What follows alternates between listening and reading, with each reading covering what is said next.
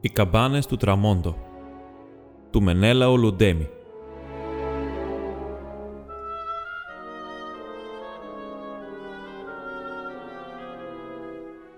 Σήμερα το ψυχρό αυτό βράδυ, γεμάτος από λύπη και κούραση, θα αφήσω το χέρι μου να αραδιάσει τις λιγοστές τούτες αράδες, σαν κόμπους δάκρυα για το φίλο που λείπει.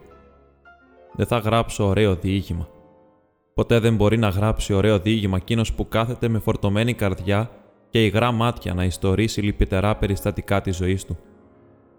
Καθώς ξεποπουλίζω την ψυχή μου, σκέφτομαι τώρα εκείνους που θα με διαβάζουν, καθισμένος στην ζεστασιά με τα μέλη απλωμένα σε ξεκουραστικές τάσεις. Έχω κοντά δύο μήνες τώρα στον Βόλο και η ανάμνηση του πικρού φίλου με ακολουθάει διακριτικά και με παράπονο παντού. Σκύβει μαζί μου πάνω από τα νερά, με συνοδεύει πνικτά κάτω από τις δεντροστοιχίες, τροίζει πλάι μου σαν πτώση ξεψυχισμένων φίλων. Ο φίλος μου που λείπει. Και απόψε που το φεγγάρι έσπηρε χιτό χρυσάφι στον παγασιτικό, θυμήθηκα τον φίλο μου. Τον φίλο μου τον Άγι και τις καμπάνες του Τραμόντο, το τραγούδι.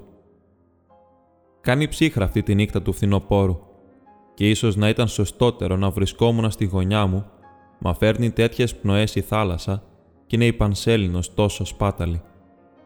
Ο άνθρωπος είναι σαν το πουλί. Είτε καημό έχει, είτε χαρά τραγουδάει. Κι εγώ θέλω να τραγουδήσω απόψε λυπητερά. Χτες το πρωί, καθώς φλεγότανε το πύλιο από τις φωτιές της Ανατολής, μεταφέρθηκα νοερά σε μια ίδια σαν κι αυτή πόλη με πλατιούς ίσιους δρόμους και μουράγια, και πάνω της να λιάζεται η άσπρη νταντέλα του Παναχαϊκού μια γαλήνια πόλη και άνιαστη, αντίκρυ από τον κακοτράχαλο κόνο του κρυονεριού, ζερβά από το δρέπανο που στέλνει βλοσιρές ματιές στο αντίριο. Είχα φτάσει πρωί σε αυτήν. Είμαστε δυο βαγονιές άνθρωποι, σκηνικά, κάσες και ξεσηκώσαμε τον κόσμο στο πόδι. Εγώ που δεν είχα κανενός είδους συμπράγκαλο μαζί μου για να σκοτιστώ, πήρα το βαλιτσάκι μου και τράβηξα μόνος. Σας αρέσει, Πάτρα, ακούω πίσω μου μια φωνή. Γυρίζω και βλέπω μια θλιβερή παροδία ναυάρχου. Χρυσά κουπιά, κορδέλες, σιρίτια. Τον κοίταξα ερωτηματικά. Για να σας αρέσει, πρέπει να μείνετε στο Splendid, μου κάνει με ένα τίναγμα των ματιών προς το κεραμίδι του κασκέτου του. Διάβασα Splendid. Ευχαριστώ. Προτιμώ ένα δωμάτιο οικονομικό σε σπίτι. Κατάλαβα αυτό χαδάκι. Λοιπόν, άκουδο. Τράβα στις γειτονιές πιάσε την οδός αυτή που βλέπεις, Αγίου Νικολάου, μπαίνει στην πλατεία Γεωργίου Α, κόβεις απάνω. Εκεί δάπα γύρω θα βρεις καμαρούλα οικονομική. Στο δημοτικό θα παίξετε. Ναι. Γραμματικός θα είσαι, ε. Πώς το κατάλαβες; Η θεατρίνη πιάσανε ξενοδοχείο. Η Αλίκη ήρθε σε εμάς. Και ο Νέζερ το ίδιο. Σε ευχαριστώ τώρα, πρέπει να βιαστώ. Άντε, καλή ευκολία. Ξέρεις, εγώ δεν με κοριέρης. Υπάλληλος είμαι. Τόσο το καλύτερο, μπράβο. Και έφυγα. Λοιπόν, αντίο. Μου κάνει, ενώ εγώ είχα κιόλας μακρύνει. Κίνησα με βιαστικό βήμα κατά τις γειτονιές. Κυριολεκτικά γειτονιές με στεναδάκια και κουτσοπολιό δεν έχει πάτρα. Μπρος από τα σπίτια είτε μέγαρα είναι είτε καλύβια, περνάει ο φαρδί και μεγαλόπρεπος δρόμος. Το πράγμα αλλάζει για τα μικρόσπιτα που ανηφορίζουν προς το κάστρο. Καθώς ίδρωνα ψάχνοντας για δωμάτιο, με σκανδάλισαν τα ψηλαλόνια με το πάρκο και τη μουσική τους. Βάζω λοιπόν σε ένα φτωχομαγέρικο τη βαλίτσα και ανεβαίνω και στρώνουμε για καλά στη λιακάδα. Πλήθος κόσμος. Γεροντάκια, νέοι, γυναικόπαιδα, κακό. Το γλέντισα καλά το απόγευμά μου. Μα το βράδυ το φύσαγα και δεν κρύωνε. Ο ύπνος στο ξενοδοχείο στήχησε ένα σωρό λεφτά. Ένα πενιντάρι λεφτά. Α, δεν είχε. Έπρεπε το δίχως άλλο να βρίσκα δωμάτιο. Και την άλλη μέρα ξανάρχισα το γυρολόγημα στις γειτονιές. Είχε φτάσει το μεσημέρι και ακόμα δεν είχα καταφέρει τίποτα. Στον δρόμο είχαν ξεχυθεί μπουλούκια οι υπάλληλοι που σκολούσαν τις δουλειές τους. Γέμισαν οι δρόμοι, άδειασαν οι κοιλιές. Κάπου κοντά ανακαλύφθω το μαγειριό που είχα αφήσει τη βαλίτσα μου. Μπήκα. Η ιστορία αρχίζει από εδώ. Ακριβώς την ώρα που κάθισα στο τραπέζι. Η πόρτα ήταν πίσω μου. Είχα αφήσει το καπέλο και έτριβα τα χέρια μου. Ένας βήχας ραγισμένος κατηφόριζε τα τρία σκαλιά της ταβερνούλας. ήταν σαν μια γνώριμη πονεμένη φωνή. Οι άνθρωποι με τάροστα πλεμόνια είναι σχεδόν ίδιοι. Γύρισα. Ένα παιδί με κατακίτρινο φεγγερό πρόσωπο είχε μπει. Σύρθηκε με δηλό σύντομο βήμα σε μια γωνιά. Μέσα στο άδειο μαγαζί μάζεψε τα δυνατισμένα του μέλη, σαν να βρισκόταν σε συνοστισμό. Είχε βλέμμα τόσο φανερά δυστυχισμένο που έμενε άφωνος μπροστά του. Το βλέμμα αυτό, το γεμάτο κούραση, περιφέρθηκε με κόπο γύρω, σταμάτησε ένα λεπτό γεμάτο οικεσία στον μάγειρα, πέρασε πεινασμένο από την παράταξη της κατσαρόλες, ζωήρεψε με έκφραση δίψα στα βαρέλια και στάθηκε οριστικά σε μένα. Τα δικά μου του γέλασαν θαραλέα και φιλικά. Η απάντηση μέσα στα δικά του ήταν μια μικρή σπίθα χαράς. «Με συγχωρείτε. Είναι δυνατό να με συγχωρείτε που είμαι άρρωστος». Ο μάγειρας μου σκούπισε στεγνά και με δουλοπρέπεια το τραπέζι. Άμα τελείωσε αυτή την εκνευριστική μανούβρα, στάθηκε. Σταμάτησε εκεί μπροστά μου με μια κλίση του κορμιού του, ελεηνά ταπεινή. «Πέρε ό,τι να είναι», του κάνω βαριεστημένα. «Έχω βιδελάκι πριν φίξ και σαβόρο μπαγιάτικο τριών μερώνε». «Τι μου το πενεύεσαι». «Α, δεν ξέρετε να φάτε σαβόρο. Πρέπει να είναι το πιο λίγο 7 μερώνε.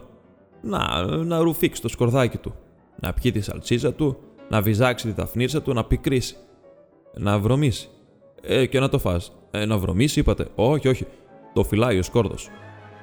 Ήταν φρικτός αυτός ο μάγειρας. Το λοιπόν, σαβοράκι, ε, είναι φίνο σας λέω ο Σαβόρος. Όχι, αυτό το πράγμα άφησε να το φάνε εκείνοι που ξέρουν και τρώνε. Εμένα φέρε μου κάτι άλλο, λιγότερο ύποπτο. Πασουλάδα, τίποτα πατάτες. Μία πατάτες, έδωσε την παραγγελία στον εαυτό του και πήγε να με σερβίρει. Όλη αυτήν την ώρα το παιδί της γωνιάς με κοιτούσε με αποκορυφωμένο ενδιαφέρον.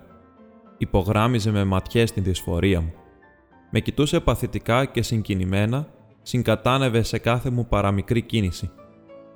Πόνεσα και ντράπηκα. Τι καλό έβρισκε σε μένα για να παίρνει τόσο ανοιχτά το μέρος μου. Το βλέμμα του μάγερα τον καταβασάνιζε. Τον έβλεπα να μαζεύεται στη γωνιά τους σαν να του μαστίγωναν τα άρρωστά του μέλη. Μίσησα με το πρώτο το μάγερα. Κάποιο λόγο θα έχουν όλα αυτά. Άλλωστε ο άνθρωπος αυτός δεν είχε τίποτα το καλό. Η φωνή του ήταν τέτοια που μόνο την αγανάκτηση μπορούσε να σου δώσει.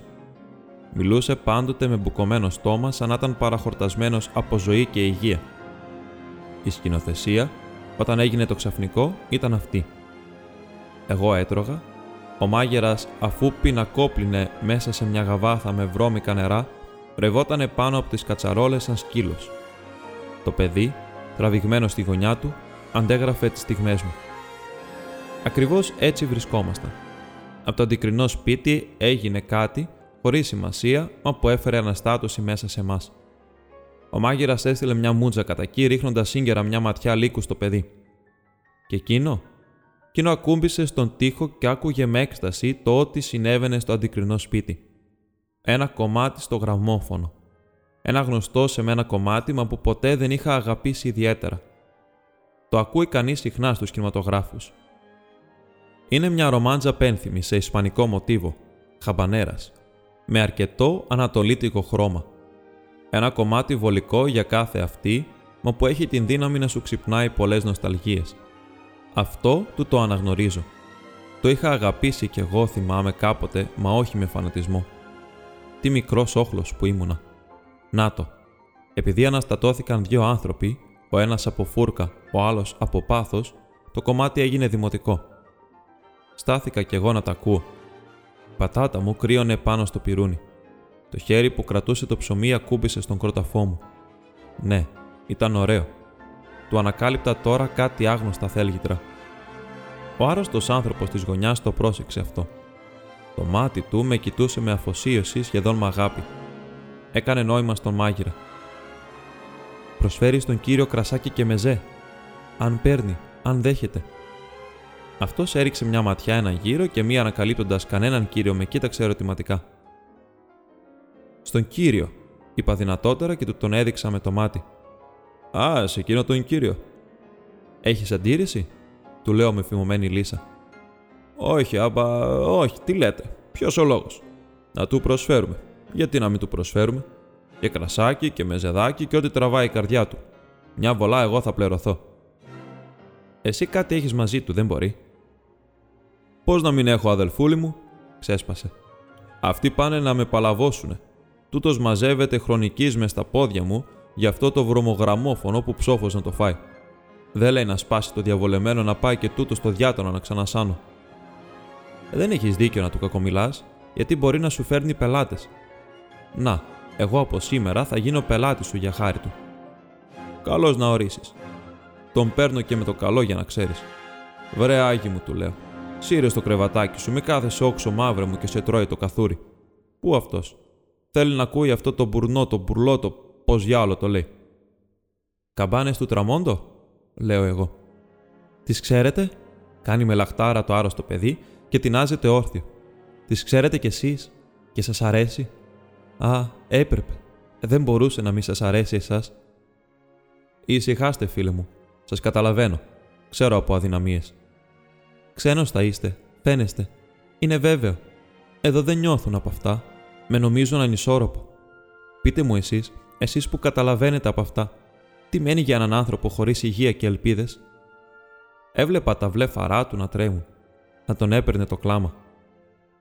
Ακούστε, θέλετε, μπορούμε να βγούμε; Με κοίταξε πρώτα, σαν να του πρότεινα κάτι παραμυθένιο και απίθανο. Αν είστε για έξω, μπορώ να σας κάνω λίγη συντροφιά, του ξαναλέω. Ε, σας ζητώ συγγνώμη. Μου επιτρέπετε. Αν δηλαδή, αν δεν δυσκολεύεστε, μπορώ να σας κάνω λίγα βήματα συντροφιά. Μα πώς, εγώ το ζητώ. Α βγούμε. Περπατήσαμε μαζί ως τα ψηλαλόνια. Κοντανά είναι δίπλα μου, μα τον ένιωθα ευτυχισμένο. Χωρίσαμε αργά. Το χέρι του αποχαιρετισμού του ήταν ιδρωμένο και αδύνατο. Μα ήταν πολύ πολύ χαρούμενος. Καθώς κατηφόριζα για το θέατρο, ήμουν γεμάτος ευτυχία. Η επόμενη μέρα άρχισε με κάτι κουδουνίσματα στον δρόμο και με ομίχλη, πολύ ομίχλη. Πίσω από μια μάλινη χοντρή κουρτίνα του σπιτιού της υπηρώτησα επί τον νοικοκυράς μου, μάντευα την κίνηση στα πεζοδρόμια. Κάτι βιαστικά λεπτά τα κούνια, μερικές αρβίλες, κάρα πολλά και τσαρούχια, ένα σωρό τσαρούχια με πρόκες. Τα παιδιά της χαλούνε τον κόσμο απάνω στις άλλε. Κουτρουβαλιούνται, κυλάνε ρόδες, φωνάζουν, βρίζονται, κλαίνε. Η μάνα τους κοπανίζει μπαχαρικά. Ξέχασα κιόλας πως είναι πρωτοχρονιά αύριο και λύνει τις διαφορές τους. Α, μάνα και εσύ λέω. Ε, μα αφήνει να τσουλάω, Γιώρς. Γιώρ, άτυρα, την τσακίζω την κεφάλας. Κάνεις ζαβιές, μάνα, γι' αυτό αυτό. Εσύ πάρε γιατί κάνεις ζαβιές; Α, καλά, παίξτε μου νοιασμένα. Άνα χαρού. Καλά, αντίστοιχη κουμάτι αναϊδού και αρχίζουν όλα. Αρχή μηνιά και αρχή χρονιά και αρχή και αρχή και αρχή καλός μας χρόνος. Το καλύτερο που είχα να κάνω ήταν να σηκωθώ και να φύγω. Δεν θα σταθείς να σε φτιάξω καφέ. Ευχαριστώ, θα πάρω έξω. Πήγα σε ένα σέρβικο λουκουματζίδικο και έφαγα δυο μερίδες. Τούτα τα προϊόντα των Βιτς άρχισαν να μ' αρέσουν. Το μεσημέρι ανέβηκα σε ένα εξοχικό που το λένε του Μαρούδα και στις 3 ήμουνα κιόλας στα ψηλαλόνια. Ο Άγιος ο φίλος μου με περίμενε αναγώνια. Τους σφίξα ζωηρά το χέρι και καθίσαμε. Η ξαφνική και παράξενη ομίχλη του πρωινού είχε διαλυθεί. Στο πάρκο ήταν περιχυμένη μια ήμερη ζεστασιά. Το άγαλμα του Γερμανού στη μέση του πάρκου έδινε τον τόνο της μεσημεριάτικης αποθέωσης. Το γκαρσόνι ήρθε ολοκάθαρο και κακό και ξεροσφούγγιζε το τραπέζι. Ύστερα, χωρίς να περιμένει παραγγελία, φώναξε διαπεραστικά κατά το μπουφέ. Δυο τσικολάτες. Σοκολάτες; Ποιος είπε τέτοιο πράγμα; Μα επειδή στο παιδί απ' εκεί πίνει τσικολατίτσα. Καλά, άφησέ μας τώρα. Αυτές οι σχεδόν ανοιξιάτικες μέρες του Γενάρη μας γεμίζουν χάβνωση. Ο Άγη είχε πέσει σε ρεμβασμό. Σταματούσε το βλέμμα του στον ορίζοντα. Έμενε αρκετά λεπτά κοιτάζοντας με έκσταση ολόγυρα.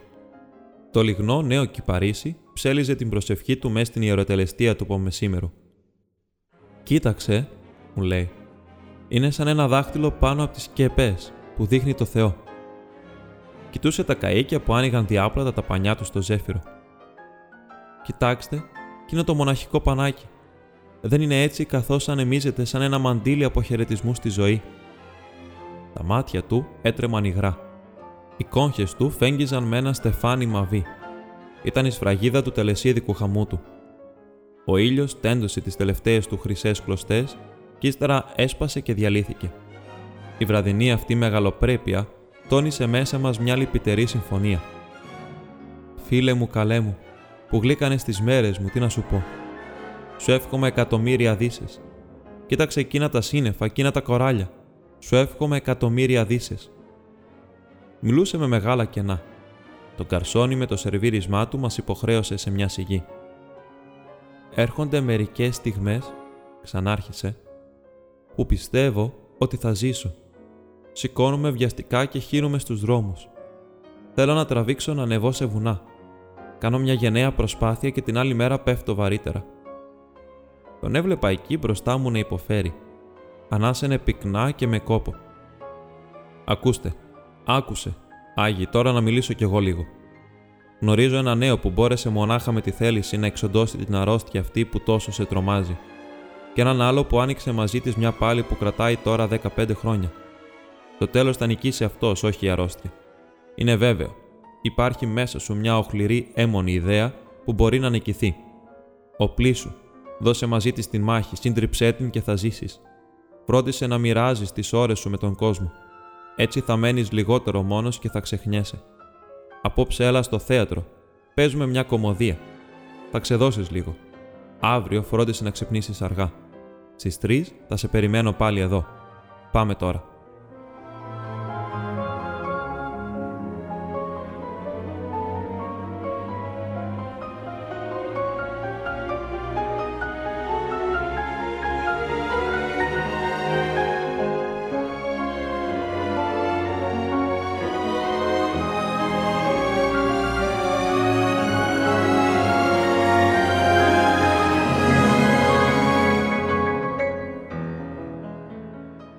Το απόγευμα το σημερινό είναι πρόσχαρο.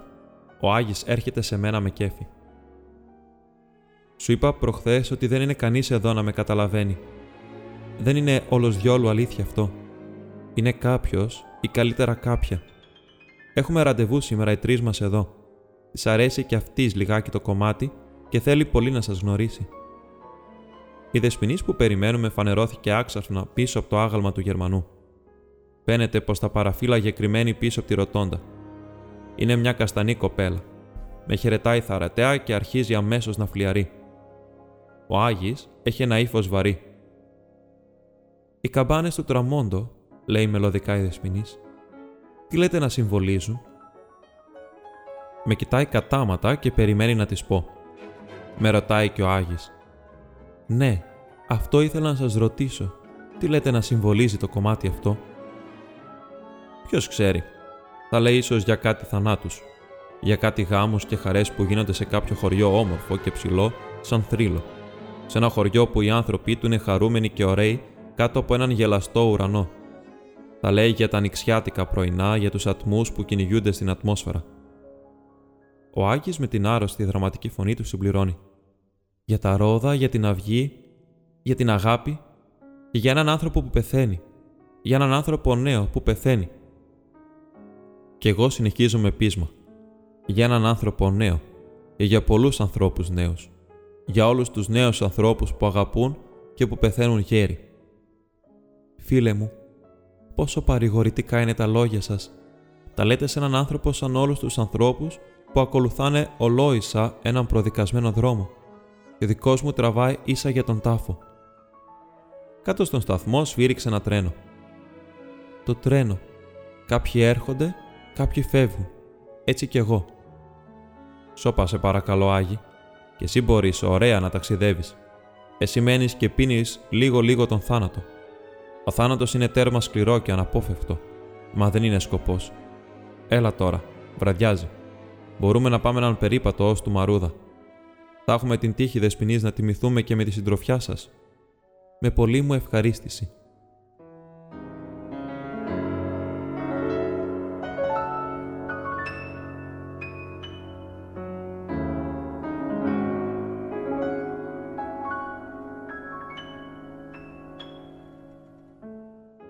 Πέρασαν δέκα μέρες. Μπαίναμε στις 11, όταν το δειλινό, ο φίλος μου μου δίνει ένα κλειστό γραμματάκι. Με παρακαλεί να το δώσω στην Δεσποινίδα στο αυριανό ραντεβού μας. Δεν το κάνω από σκοπό, μου εξηγεί. είναι ανάγκη να πάω κάπου χωρίς αναβολή. Μεθαύριο θα είμαστε πάλι μαζί και τρεις. Μα εγώ το άλλο πρωί και όλα έφυγα.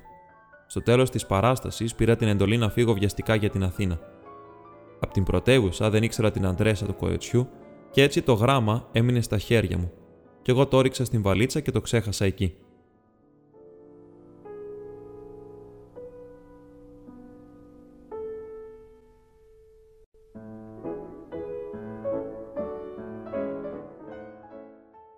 Την Πασχαλιά της άλλης χρονιάς είχα δέκα μέρες ελεύθερες.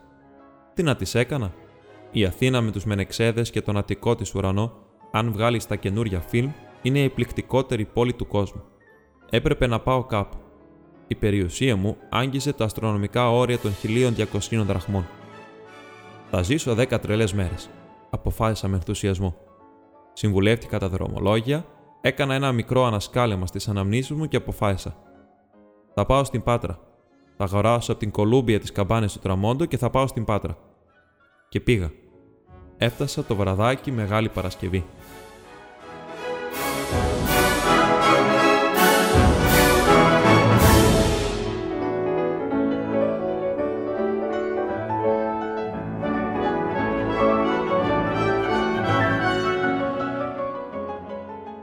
Πάτρα είναι χειμωνιάτικη πόλη.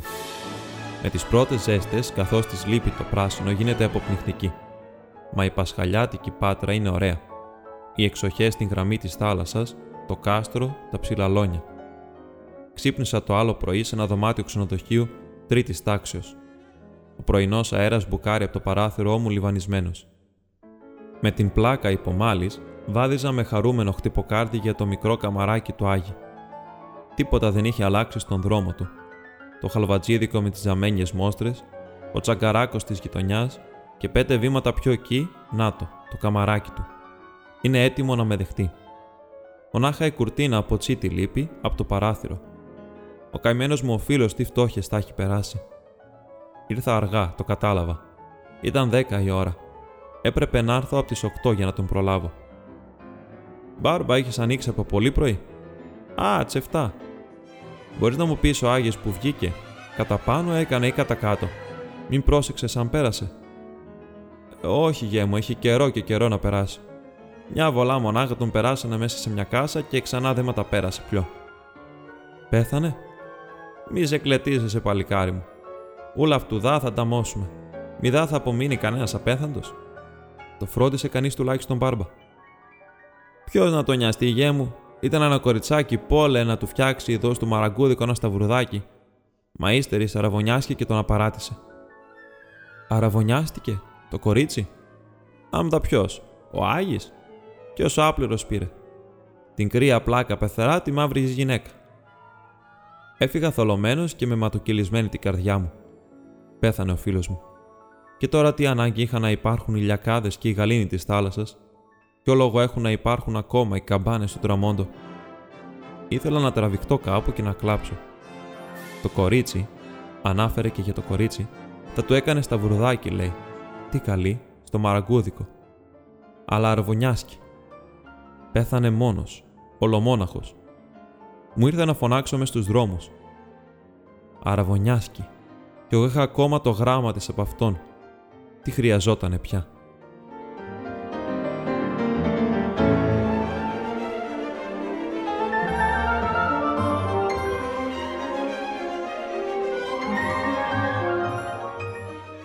Τώρα με το γράμμα του μπροστά μου, με το δώρο του, κάθομαι στην ερημιά αυτού του μόλου και σεριανίζω την θλίψη μου. Τι θολά που είναι τα νερά. Δυο άνθρωποι πέρασαν με ένα μικρό γέλιο και μου φάνηκαν χάλκινοι. Έπρεπε, έπρεπε να του κάνω ένα ταπεινό μνημόσυνο του φίλου. Ένα μνημόσυνο που να μην ξανάγινε ποτέ. Καθώς περιφερόμουν απένθυμα στους κατάμεστους δρόμους, συλλογιζόμουν τι του τέριαζε. Η θλίψη ήταν σκορπισμένη παντού. Τα μπαλκόνια με τα κρέπια έστασαν πένθος. Φίλε μου, θα σε κλάψω απόψε. Θυμήθηκα ένα μικρό καταμόναχο ταβερνάκι στην εξοχή. Το κρατούσε ένα γεροντάκι από τη Ρούμελη. Ήταν θεόκλειστο τον περισσότερο καιρό. Μόνο που κάπου κάπου έπεφταν κάτι με ρακωμένη συγχωριανή του, βάζανε κλέφτηκα σε ένα γραμμόφωνο με χωνή και το καίγανε ως το πρωί. Έφτασα το βραδάκι. Κάτι πελεκούδια καίγανε στην αυλή του και ο καπνός που είδα να βγαίνει ανάμεσα από τα δέντρα μου ζέστανε την καρδιά. Καλησπέρα, Μπάρμπα. Καλησπερούδια του παλικαριού. Να με σχορνάς γιατί κάπνα, ντελεύομαι εδώ για το ταχυνό μου. Δεν μου λες, το έχει εκείνο το γραμμόφωνο. Τι να τον κάνεις, μεγάλο Σαββατιάτικα. Γεια, εκεί πίσω στο τυζάχι το έχω αποστημωμένο. Άκουσε γερούλη χωρίς πολλές κουβέντες. Τα βλέπεις αυτά; Είναι χίλιες δραχμές. Κράτησε όσες θέλεις και άφησέ με να πιω και να βάλω μια πλάκα που έχω μαζί μου. Αμαρτία, γέ μου. Φωτιά. Φωτιά θα πέσει από τον ουρανό να μας κάψει. Αμαρτία, πεθαμένος ο Χριστός. Κι εγώ για κάποιον πεθαμένο θα το κάνω. Με κοίταξε, πίσηξε, αναστέναξε, ξανά προσπάθησε να με πείσει, κοίταξε το χιλιάρικο, στο τέλος. Άσε να μεσονυχτήσει κάνε, μην πάει και περάσει κανένας και τα ακούσει. Α, τύρα, δεν έχω μήτε πλάκες, μήτε καρφιά. Δεν θέλω πλάκες, καμιά βελόνα μονάχα. Ψάξαμε με το κερί παντού και στο τέλος ανακαλύψαμε μια σκουριασμένη κάτω από τον νεροχύτη. Τι καταφύγιο που είναι το κρασί. Αρβωνιάσκη και εγώ είχα το γράμμα του για αυτήν. Έλλη, το γράψιμο ήταν ανήσυχο, σπασμωδικό. Ο άνθρωπος που σου φέρνει το γράμμα μου έπεσε στη ζωή μου σαν θείο δώρο. Έσταξε στη μαραμένη ύπαρξή μου λίγη από την ανθυρή του νεότητα. Δεν πήρε τίποτα. Εγώ τίποτα δεν έχω να του δώσω άλλο από την αγάπη μου. Από την αγάπη μου για σένα και για αυτόν. Πρόσθεσε κι εσύ την δική σου. Εμένα μη φροντίσετε να με ξαναδείτε. Αγαπηθείτε και αγαπήστε με. Η πλάκα αρχίζει με καμπάνες που σκορπούνε ένα τρεμάμενο κυματιστό ήχο. Η σκουριασμένη βελόνα δίνει έναν αντριχιαστικό τριγμό που κάνει τη μουσική βραχνή και ψυχοραγημένη. Είναι ένας αληθινός θρήνος. Ο γέρος κάθεται σιωπηλό στο τεζάχι και βλέπει αμήλυτος και απορριμμένος. Για το κρασί του είναι σίγουρος. Είναι δυνατό και παλιό. Είναι γλυκό και καταλυτικό. Μέσα στο μανταλωμένο μικρομάγαζο γίνεται μια πρωτάκουστη τρελή σπονδή. Την αρχή εκείνος μου ζητάει σιωπηλά με τα μάτια μια ανεξήγηση. Ύστερα σκύβει το κεφάλι και περιμένει υπομονετικά την μέρα. Κάθεται εκεί δίπλα στο γραμμόφωνο και με ντροπή και δέος βάζει, βάζει, όλο και ξαναβάζει την πλάκα από την αρχή. Κέρνα μας μπαρμπούλι. Κι αυτός μου ρίχνει μια ματιά εξατικού ζώου. Κατάλαβε. Έμαθε τη δουλειά του μια ποτεριά σε μένα και μια στο χωνί του φωνόγραφου.